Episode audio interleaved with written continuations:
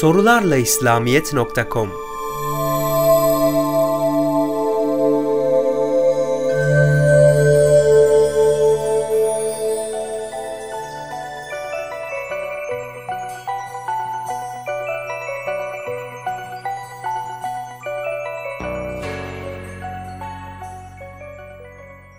Oğlan çocuğunun idrarının değdiği yere su serpme ve kız çocuğunun idrarının değdiği yeri ise yıkamayla ilgili hadisleri nasıl anlamak gerekir?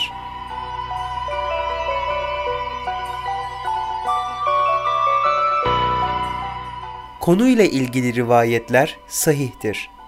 Birden çok olayla ilgili olarak rivayet edilmiştir. Bu nedenle rivayetler arasında bazı ifade farkları bulunsa da yaklaşık aynı anlamı içermektedir. Resulullah sallallahu aleyhi ve sellemin bu uygulamaları karşısında İmam Şafii su serpmeyi Hanefiler ve Malikiler de yıkamayı tercih etmişlerdir. Ama çocuğun idrarının pis oluşu ittifak konusudur. Aralarında görüş birliği vardır. Alimlerimiz bu konuda gelen hadisleri şöyle cevaplamıştır. Bu hadislerde geçen su serpme ya da su dökme ile kastedilen idrarın değdiği yeri hafifçe yıkamadır. Çünkü oğlan çocuğunun idrarı elbiseye yapışma ve tutma bakımından kız çocuğunun idrarına oranla daha azdır.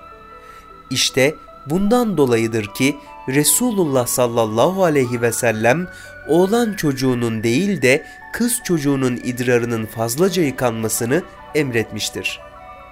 Ya da bu hadislerde geçen su serpme ile kastedilen bir yere su akıtmaktır. Çünkü oğlan çocuğunun idrarı çıkış yerinin darlığından dolayı aktığı yerde ancak bir yerde kalır. Kız çocuğunun idrarı ise çıkış yerinin genişliğinden dolayı aktığı yerde etrafa dağılır. İşte Resulullah sallallahu aleyhi ve sellem idrarın dağınık yerde meydana gelmesi sebebiyle kız çocuğunun idrarının suyla yıkanmasını emretmiştir. Ayrıca su serpmekle ilgili rivayetler suyun az olduğu yerlerde böyle bir ruhsatın verilmiş olacağını ifade edebilir.